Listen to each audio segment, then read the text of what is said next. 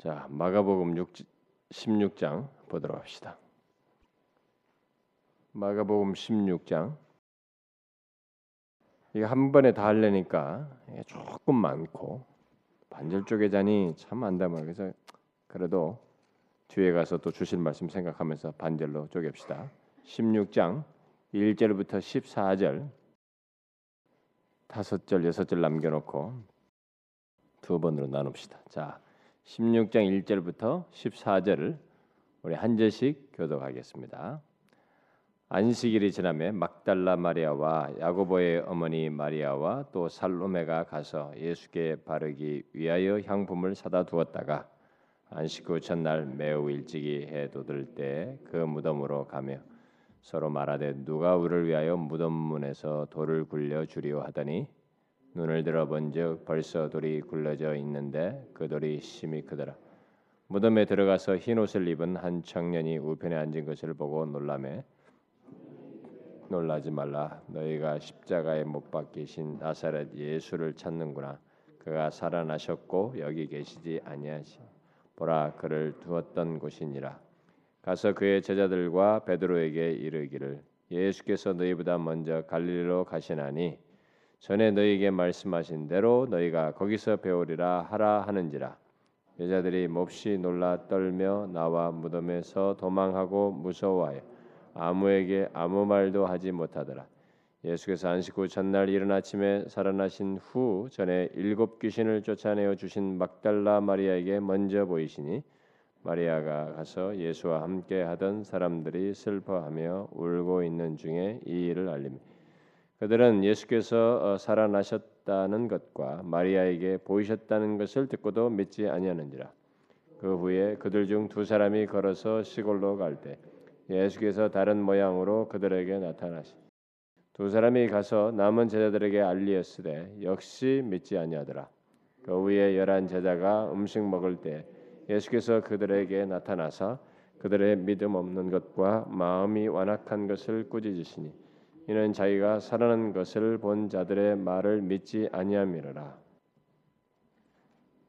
자, 우리가 이 마가복음을 이제 끝부분에 왔습니다. 사실은 제가 마가복음 시작하면서 얘기했지만은 이 사, 어, 복음서 중에 마가가 일, 반적으로 마가가 제일 먼저 기록했다고 우리가 어, 보기 때문에 사실 마가의 이 틀이 다른 복음서의 아주 중요한 틀이에요. 이 기록의 내용들이 그래서 상당히 속도감 있게 어, 전개된데 이제 다른 기록자들은 좀 더 상세하게 또 보내는 대상들을 따라서 이방인이냐 유대인에게 보내느냐에 따라서 그 초점을 달려가지고 좀 더 상세하게 다루는 그런 것들이 있는데 그래서 우리가 마태복음에서 먼저 순서대로 상세히 다뤘기 때문에 마가복음에서는 중복되는 것을 이렇게 점프를 했는데 그래서 빨리 이렇게 어, 마가복음 16장에 이르렀습니다. 근데 뭐 우리가 다음 주에 하고 그 다음에 또 다시 누가복음으로 들어갈 텐데 누가복음도 이제 이런 연결선상에서 보면은 중복된 것이 음, 많이 이제 점프하기 때문에 또 의외로 빨리 끝나겠죠. 어쨌든 우리가 이 복음서를 볼 때가 가장 행복하다고 여러분 생각할 겁니다. 나중에 뭐 여러분들이 뭐 열왕기상 뭐 이런 거 우리가 옛날에 이미 다 했지만은 그런 거 볼 때와 또 다른 것이에요. 이 복음서가 성경 전체에서 가장 복되고 행복한 시간이에요. 이걸 볼때막 복음서의 메시지를 통해서 우리가 아, 주님에 대한 가장 기초적이고 가장 어렵지 않게 하나님을 향해서 마음을 열 수가 있습니다. 그러니까 복음서에 기록된 말씀은 주로 우리에게 그 예수를 믿도록 하는데 그것도 확고히 하는데 도움을 주는 모든 메시지가 여기 다 있기 때문에 이런 복음서의 말씀을 들을 때 여기서 아멘으로 수용하는 것이 굉장히 중요합니다. 복음서를 들을 때 이 마음이 열리지 않으면은 참 물론 뭐 어떤 말씀을 통해서 뭐 하나님 그 말씀을 통해서 우리의 마음을 여시고 그렇지만은 사실 이 복음의 본질로 들어올 때 핵심으로 딱 들어올 때는 이 복음서의 메시지가 우리의 보편적이기 때문에 복음서 말씀을 통해서 우리는 이렇게 복음의 중심으로 들어오고 예, 주님을 믿는데 마음이 열리는 가장 좋은 내용이라고 볼 수 있어요. 그러니까 이 복음서의 말씀을 들을 때 여러분들의 마음을 잘 여시고 모든 말씀을 아멘으로 잘 받으시면 됩니다. 자, 먼저 이 부활에 대한 내용인데요. 이 부활에 대한 이 16장 1절부터 8절에서 이 먼저 이 부활에 대한 아, 첫 소식이 이제 전달되어지는 내용을 우리가 보게 됩니다. 예수님께서 이제 47절에 뭐 15장 40절에 보니까 막달라 마리아 요새 어머니 마리아가 이제 다 봤단 말이에요. 그러니까 예수님이 장사되는 것을 지켜보았던 여인들이 예수님의 시신에 대해서 이렇게 굉장히 염려를 하고 이제 거기에다가 이제 향품을 좀 이렇게 발라야 되겠다 뭐 이런 생각을 가졌던 것이죠. 그래서 그런 염려 속에서 이 안식일을 보내고 그 향품을 구입하여 그 예수님의 몸에 바르기 위해서 이제 어, 그쪽으로 향하는 그 안식 그 첫날 매우 일찍이 들때그 무덤을 향해 이제 가는 장면이 여기서 어, 나오게 됩니다. 아, 그런데 이들이 이제 무덤에 간 이유는 어, 일차적으로 기록된 대로 예수님의 시신의 향품을 바르기 위해서인 것이 분명합니다. 여기 기록된 대로. 그런데 그것만은 아니었죠. 왜 그래요? 이들은 지금 15장 40절에 본 것처럼 예수님 무덤에 내려가 장사 지는 것까지 지켜보면서 그 자신들이 그동안 보고 경험했던 예수 그리스도 그분 그리스도를 알았던 그분의 이 허망스러운 이 죽는다는 것이 이게 자신들이 그동안 알고 배웠고 그분을 통해서 알았던 이 모든 것과 매치가 아직까지 안 되고 수용이 안 됐기 때문에 그동안 예수 그리스도를 통해서 배웠고 알고 그분 안에서 보았던 그분의 말씀을 통해서 예수님 자신과 그분의 말씀을 통해서 보고 그들에게 소유했던 소망이 일단은 무너졌거든요. 무너진 것에 무너졌기 때문에 그걸 지금 끝까지 지켜보는 거예요. 지켜보면서 그 무너지는 것을 절감하고 돌아갔거든요. 그런데 그러면서도 다시 돌아갈 때는 이 무너진 것이 너무 절망스럽거든요. 이 사람들에게요. 이 소망이. 그러니까 결국은 자신들의 그 소망이 예수님의 죽으심과 함께 결국 무덤에 묻히는 것과 같은 경험을 이들도 한 것입니다. 그러니까 어떤 면에서 그들의 소망을 찾기 위해서 이 소망에 이끌려서 그 소망을 찾고자 하는 이 마음이 이들에게 함께 있었다고 볼 수밖에 없어요. 여기 지켜보는 이 과정의 모든 내용을 놓고 볼 때, 이제 우리가 이 과거에도 단숨에 끝날 수가 없는 것이 그들의 과거의 소망은 예수님과 그의 은혜로운 말씀 안에 있었습니다. 예수님과 그분의 말씀 안에서 모든 소망이 있었어요. 그러면서 지금까지 보내왔습니다. 그런데 그 말은 다를 말하면 그들의 삶의 의미, 의미, 의미 또한 예수님과 그의 말씀 안에 있었어요. 근데 이게 그분이 무덤에 내려가셨단 말이에요, 이게. 그러니까 그것과 함께 자신들의 소망도 함께 꺾였어요. 같이 무덤에 갇히는 것 같은 경험을 한 것입니다. 그래서 이제 그들에게는 이게 있는 거예요. 어? 은혜로 말미암아 어떤 치유와 구원을 어디서 찾을 수 있을까? 이게, 어디서 이제 그걸 다시 찾을 수 있을까? 어? 그 잃어버린 소망을 갈구하면서 가는 거예요, 사실. 여기에 이것을 우리는 함께 생각해 볼 수밖에 없습니다. 이 내용의 흐름상으로 이들의 치입 여기 보면 잘 보시면 이 예수님의 죽으시는 마지막 장면에 지켜볼 때도 이 여인들이 있었고요. 제자들은 도망갔었지만은 있었고 끝까지 무덤에 어디다 묻는 데까지 끝까지 지켜보는 것도 여인이고 찾아가는 처음에 찾아가는 것도 이 여인들이에요. 이걸 우리가 잘 주목해야 됩니다. 응? 여기에는 이렇게 치밀한 연속 선상에 있을 때는 이들에게 이 묻혀버린 소망이 꿈틀거리고 있는 거예요. 계속 이게 지금 이걸 찾고 싶은 거예요. 이걸 확인하고 싶은 겁니다. 그러니까 단순히 몸에 뭘 바르는 게 전부가 아니에요. 그래서 무덤으로 이제 가는 도중에 예, 그들이 그렇지 않아요? 누가 우리를 위해서 무덤 문에서 돌을 굴려 주리요? 어? 어? 무덤의 그 봉한 바위를 이제 생각하면서 누가 이것을 우리에게 굴려 주겠는가라고 이제 걱정을 했습니다. 그러나 이제 그들이 가까이 와서 눈을 들어 보았을 때 벌써 돌이 굴려져 있, 었습니다그 돌은 막 엄청나게 큰 돌이었는데 굴려져 있었어요. 그래서 이 무덤 안으로 이제 들어가게 되는 열려 있으니까 이거 어쩐 일이냐 말이지. 당연히 들어가겠죠. 들어갔습니다. 들어갔는데 그 안에 흰옷 입은 청년이 거기에 있었습니다. 우편에 앉은 것을 보고 이제 막 놀라게 되는 것입니다. 물론 이 청년은 다른 곳에서 보면 천사죠. 네, 이들이 볼 때는 이제 이들의 시각을 보면 어, 웬 청년이에요, 그냥. 거기에 그 청년을 보았고 거기에는 또 예수님의 시신도 당연히 없는 것을 이제 보게 되죠. 근데 거기서 청년이 천사가 곧바로 그들에게 말을 합니다. 놀라지 말라 하면서 십자가에 너희가 십자가에 못 박히신 나사렛 예수를 찾는구나. 그가 살아나셨고 여기 계시지 아니하리라 아니하니라 보라 그를 두었던 곳이니라 이렇게 말을 했습니다. 이 청년은 천사는 이 여인들에게 예수님께서 십자가의 죽음에서 죽으셨다가 다시 살아나셨다라는 사실을 이렇게 알려주게 됩니다. 그러면서 여기 이제 보람이 시신도 어떤 것이 다 이런 걸 얘기하는데 이 천사의 말은 결국 뭐겠어요? 다시 살아나셨다. 음? 그리고 여기 계시지 않는다. 이게 뭐예요? 단순히 살아났다는 사실 정도가 얘기하는 것이 아니고 예수께서 말씀하신 것들이 다 성취되고 이것이 어떤 의미인지를 결국 시사하는 것입니다. 예수님께서 다시 살아나셔서 그의 죽음과 고난의 원인이었던 죄를 정복하고 영원한 생명을 얻어 하나님 보좌 우편에 안침받는 이런 일이 결국 있게 되었다 이제 이제 있게 됐다 이거 이거 봐라 그 얘기거든요. 자, 이 말을 들은 이 여인들은 천사가 말한 이 내용을 듣고 순전하게 믿어야 했습니다. 음? 자, 잘 들으세요. 믿어야 했어요. 이것을 이런 것을 순전하게 믿어야 했습니다. 그 말을 믿고 빈 무덤을 만약에 바라보게 된다면 그들의 신앙은 확고해졌을 것이에요. 어? 아 그렇구나. 그런 가운데서 이 빈 무덤을 보았을 때는 그들의 신앙이 어떻게 되겠어요? 굉장히 확고해졌을 거예요. 천사는 사실 그런 도움을 주기 위해서 말하고 예수님께서 누우셨던 이 빈자리를 보라고 한 것입니다.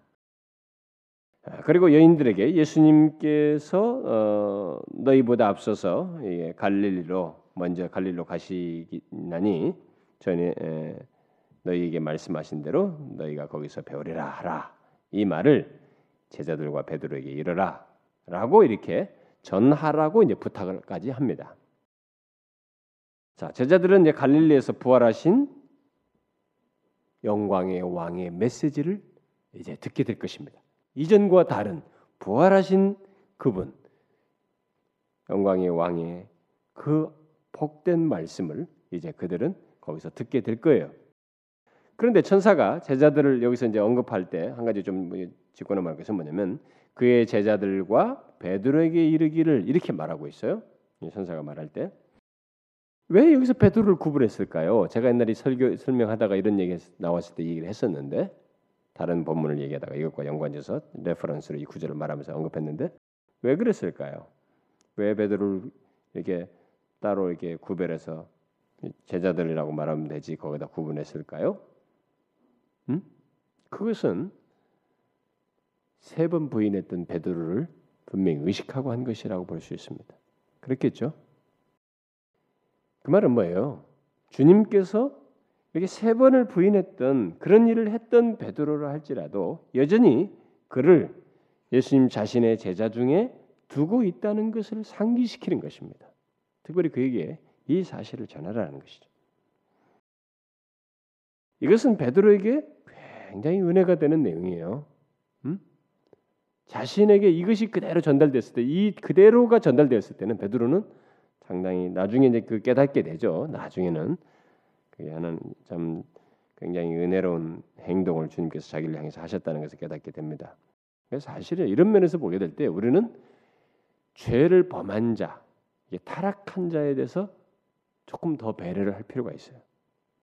그들의 돌이킴에 대해서. 응? 그러니까 전체를 다 돌볼 수 돌보지만은 오히려 그런 사람을 이렇게 더 한번 챙기는 이런 것이 있을 수도 있습니다. 그래서 제가 저는 그런 것이 아예 감각적으로 대체적으로 흘러온 것 같아요. 저는요. 그래서 똑같이 사람이 있어도 여러분들이 뭐 왜 나한테는 눈을 안 뜨고 저 사람의 누나 지금 내가 어떤 사람에게 더 관심을 가지고 거기에 배를 하면은 그 사람이 내가 볼 때는 아직도 당신보다 더 배려의 손길이 필요로 하다고 생각해서 그런 경우가 있어요. 어떤 정보에 의해서든 그 사람의 필요에 의해서든 상태에 의해서든지 그 사람에게 더 관심을 갖고 한 번이라도 더 알아보고 묻고 싶고 예, 하는 것이 아, 저에게도 있어요. 사실 그 일부나마 이게 주님의 마음입니다.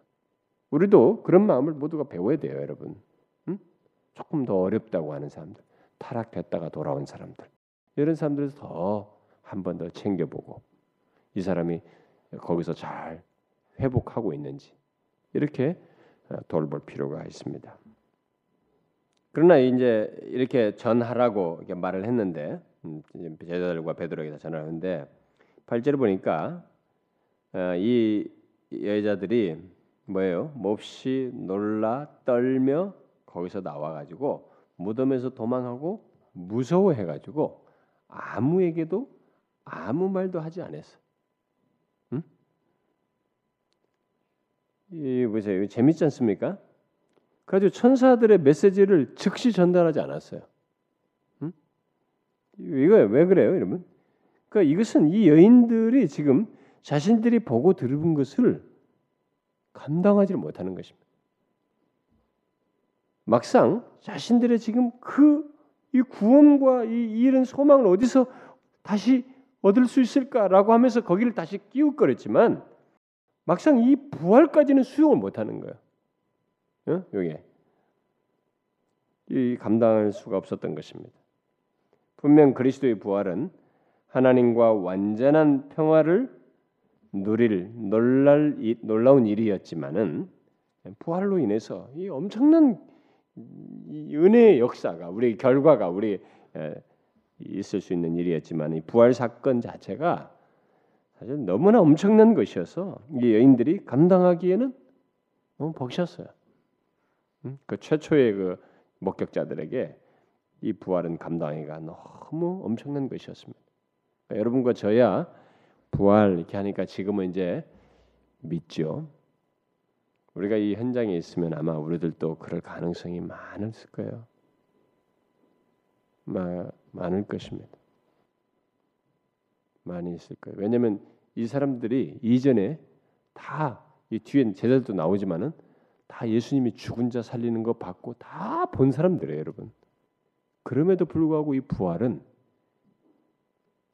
자신들이 목격한 그 죽었던 분명히 사랑을 죽을 때까지 밀도 있게 막 신경을 쓰면서 마음을 막 쏟는 그가 직접 무덤에까지 내려가는 마음을 죽는 그 순간까지 마음을 쏟으면서 너무 많이 쏟았기 때문에 절망도 컸고 소망도 사라지는 큰 충격을 겪었던 그 상황에서의 그의 부활은 감당하기 어려웠어요. 그렇기 때문에 아마 이건 정말로 쉽지 않은 것이었을 거예요. 어쨌든 그래서 이제 뒤에 9절부터 14절에 보면은 부활의 소식에 대한 믿음 문제가 이제 거론되는데 그래서 이런 결과 때문에 바로 이제 그날입니다. 바로 그날 부활하신 날. 그날에 예수님께서 천사의 말과 또 과거에 자기가 어, 살아나리라고 하신 말씀하신 그 말씀을 확신시키기 위해서 여러 사람들에게 직접 나타나시게 되는데 자 먼저 제일 첫 번째 다시 나타난 게 누구예요? 음? 일곱 귀신을 쫓아내어 주신 막달라 마리아에게 먼저 보이셨다. 음? 막달라 마리아. 그리고 마리아가 이제 예수님과 함께 하신 사람을 사람들 곧 제자들이죠. 제자들에게 예수님의 부활 소식을 이제 전하, 전합니다. 그런데 어떻게 돼요? 그들은 그녀가 전한 소식, 그 뭐예요?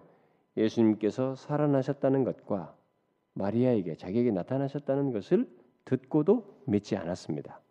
자, 이렇게 전달되죠.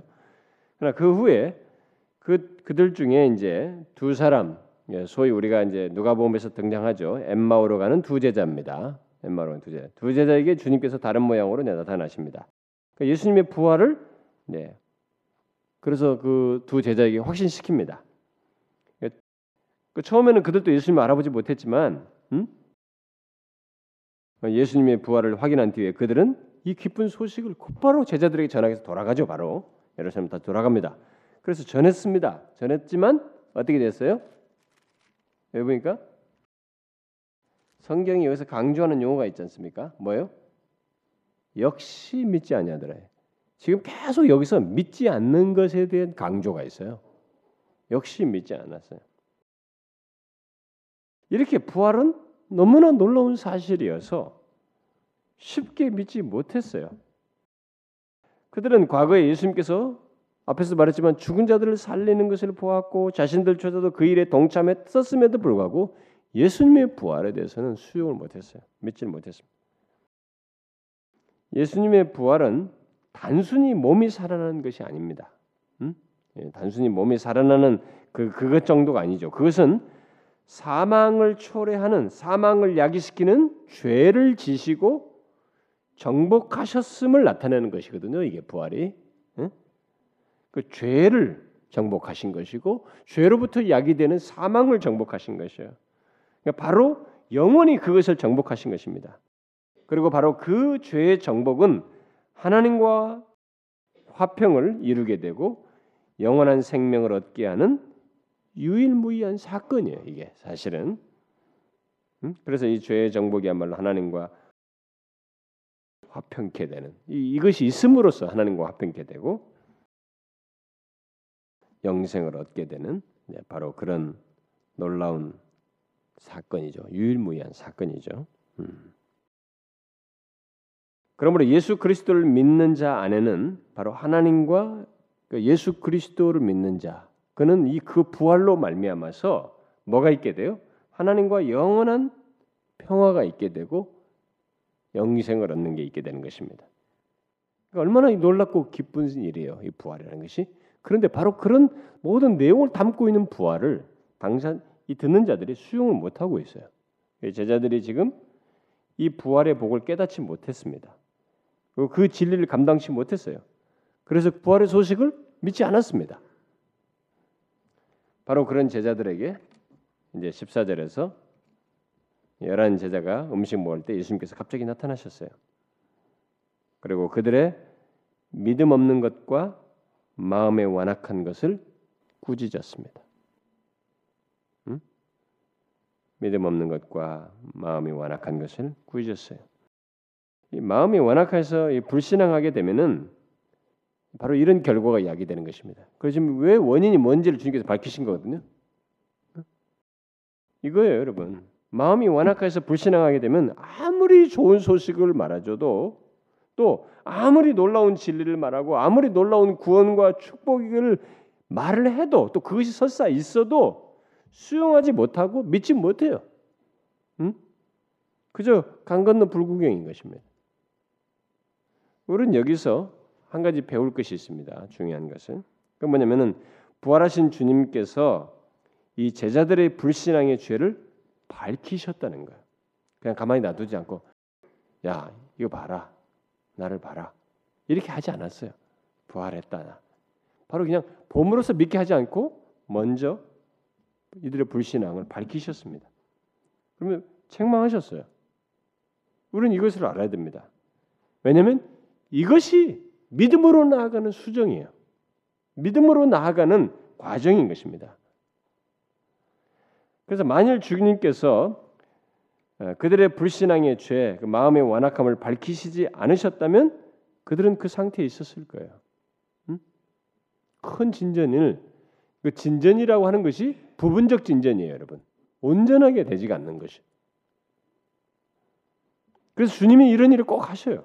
믿는 과정 에서 이런 일을 꼭 하십니다. 그렇게 하심으로써 그들의 죄가 드러나고 그들은 그 상태로부터 구원을 얻게 되는 것입니다. 밝히심으로써. 바로 이것은 은혜의 빛이 진리의 빛이기도 하죠. 이 은혜의 빛이 불신앙의 마음을 부수는 하나님의 방식이에요. 우리의 이 불신앙의 마음을 부수려면 이런 식의 은혜의 빛이 비추어져야만 하는 것입니다. 어? 그들의 불신앙의 이것을 밝히게 밝혀줘야 돼요. 안 밝히면 안 되는 것이.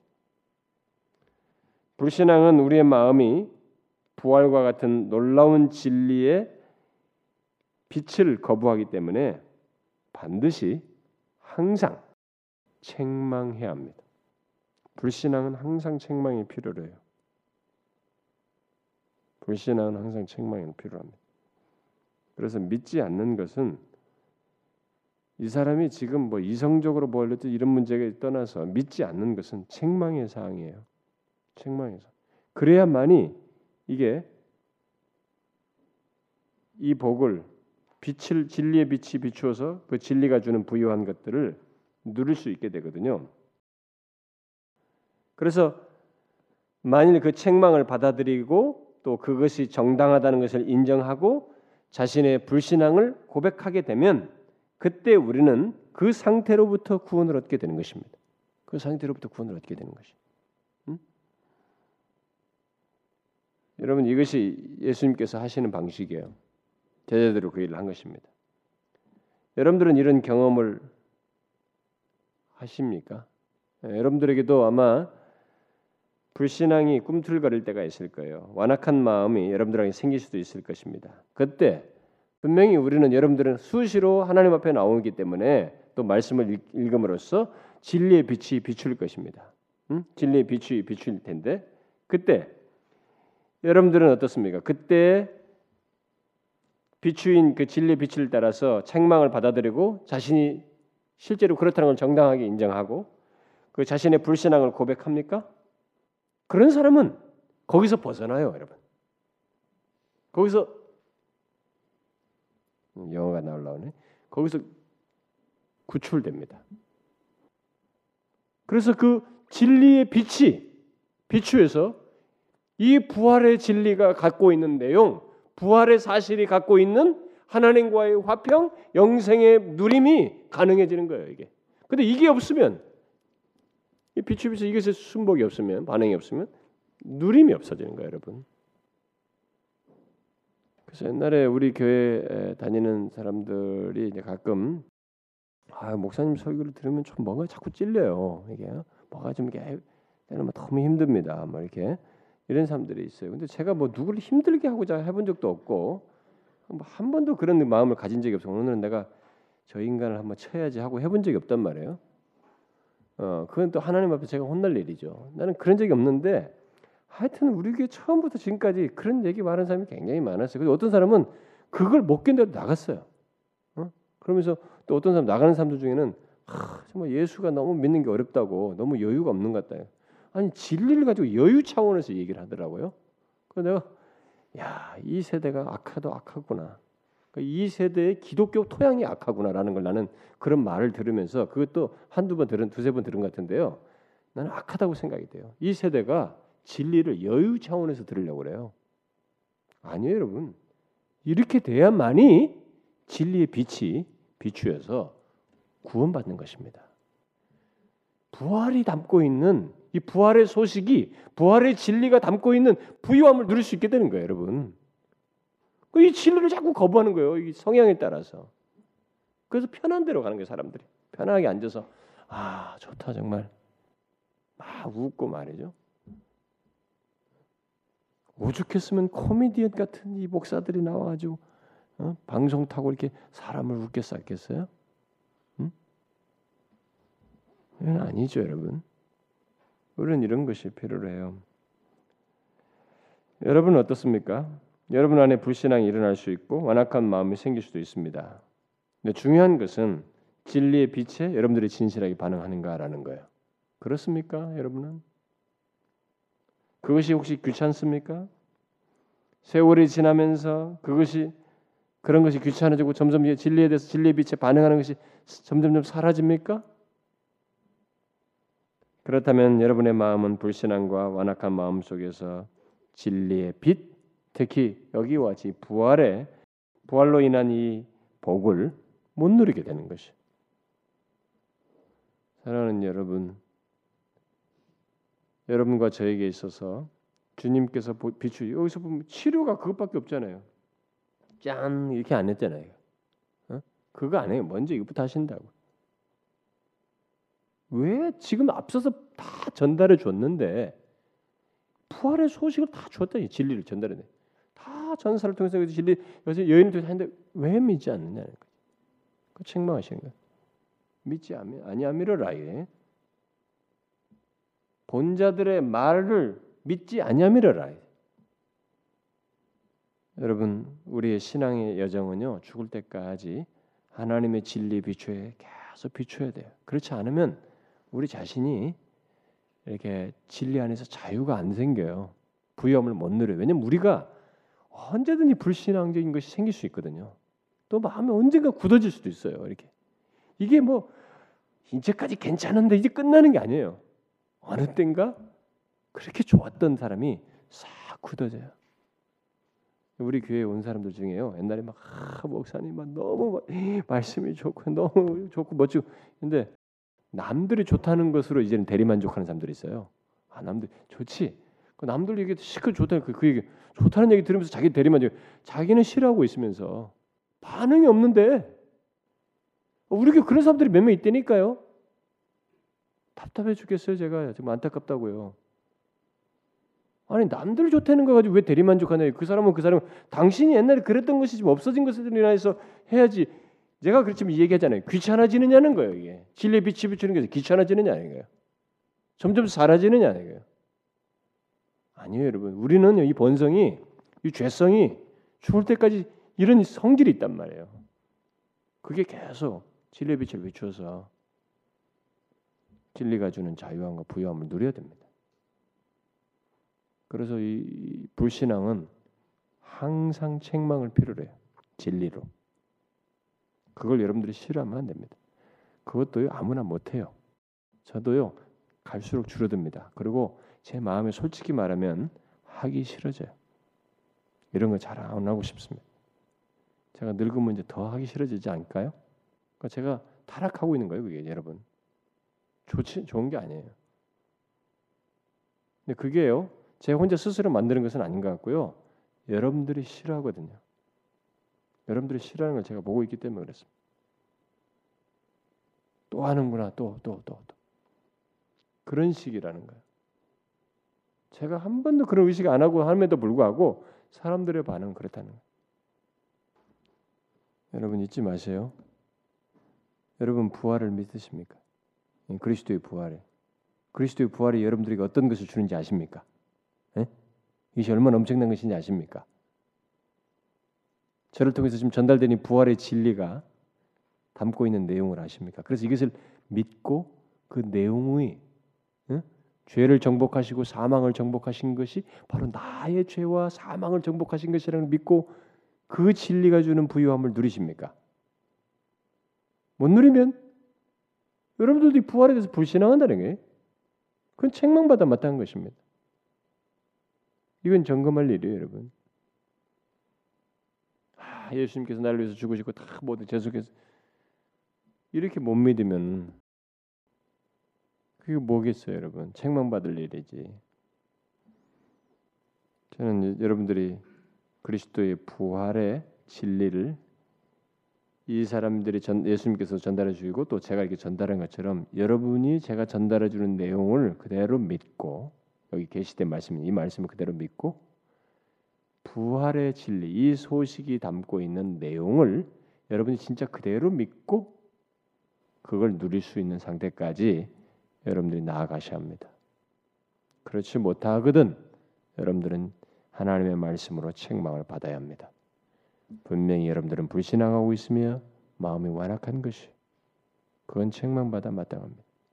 고쳐야 합니다, 여러분. 아시겠죠? 음. 기도합시다. 하나님 아버지 감사합니다. 이 시간에 우리 사랑하는 제들이 함께 우리의 심령을 아뢰고 우리의 믿음 없음과 이런 완악한 마음이 혹이라도 우리에게 있다면 그것을 하나님 앞에 죄악으로 여기며 고백하며 은혜를 구했는데요. 주님이여 정녕 우리들이 예수 그리스도의 부활을 그것이 어떤 것인지 바로 우리의 죄와 사망을 정복하신 것인 것을 분명히 믿고 그 믿음으로 인하여서 이 세대를 살때 하나님이여 담대하고 정말 죄와 사망으로부터 자유한 자와 같은 자유한 자로서의 그런 삶을 살아가는 저희들 되게 하여 주옵소서. 이 부분에 대해서 믿음 없는 자가 없게 하여 주시고 그것을 불신하는 자 없게 하여 주시고 혹시라도 그런 자가 있거든 주여 저들의 마음을 바로잡아 주셔서 책망하셔서 하나님의 그, 그 상태로부터 구출해 주시옵소서. 오늘 우리가 함께 구한 기도를 들어주시옵소서. 조국 교회로부터 몸된 교회와 이 땅에서 이 도시 안에서 이 지역의 복음을 전파하며 또 복음 우리가 복음 잔치와 이 하나님의 임증 예배와 하나님의 예배 속에 주의 임재를 갈망하며 우리가 그 생명 공부를 새롭게 시작하는 가운데서 주님의 은혜와 도우심을 갈망하며 우리가 다각적으로 기도를 했습니다. 하나님의 선교사들의 선교 사역을 구하고 우리가 하나님이 모든 아랜 것들을 기억하여 주시고 주님이여 적절하게 우리의 형편과 처지 각각의 상황에 하나님께서 자신의 뜻을 따라서 응답하셔서 하나님이 우리 가운데 이 기도를 따라 기도에 응답하셔서 임하시고 은혜 주시는 것을 확인케 하여 주시옵소서. 여기 모인 자들을 하나님 돌아보시옵소서. 저들이 가라고 갈망하며 주의 은혜를 구하고 구원을 갈망하며 은혜를 갈망하고 자신의 삶의 현실과 필요 속에서 육체적인 건강과 영적인 충만함과 하나님의 현실적인 필요와 자녀들과 어린아이들의 회심과 다각적인 기도를 할 때 하나님의 저들의 필요를 돌아봐 주시고 개인의 삶에서도 하나님이 복 주시며 인도하시는 것을 동시에 경험하게 하여 주옵소서. 주님 우리들의 모든 각 사람의 심령을 헤아리시고 우리를 불쌍히 여기시며 응답하실 하나님을 믿습니다. 꼭 들어 응답하여 주옵소서. 예수 그리스도의 이름으로 기도하옵나이다. 아멘.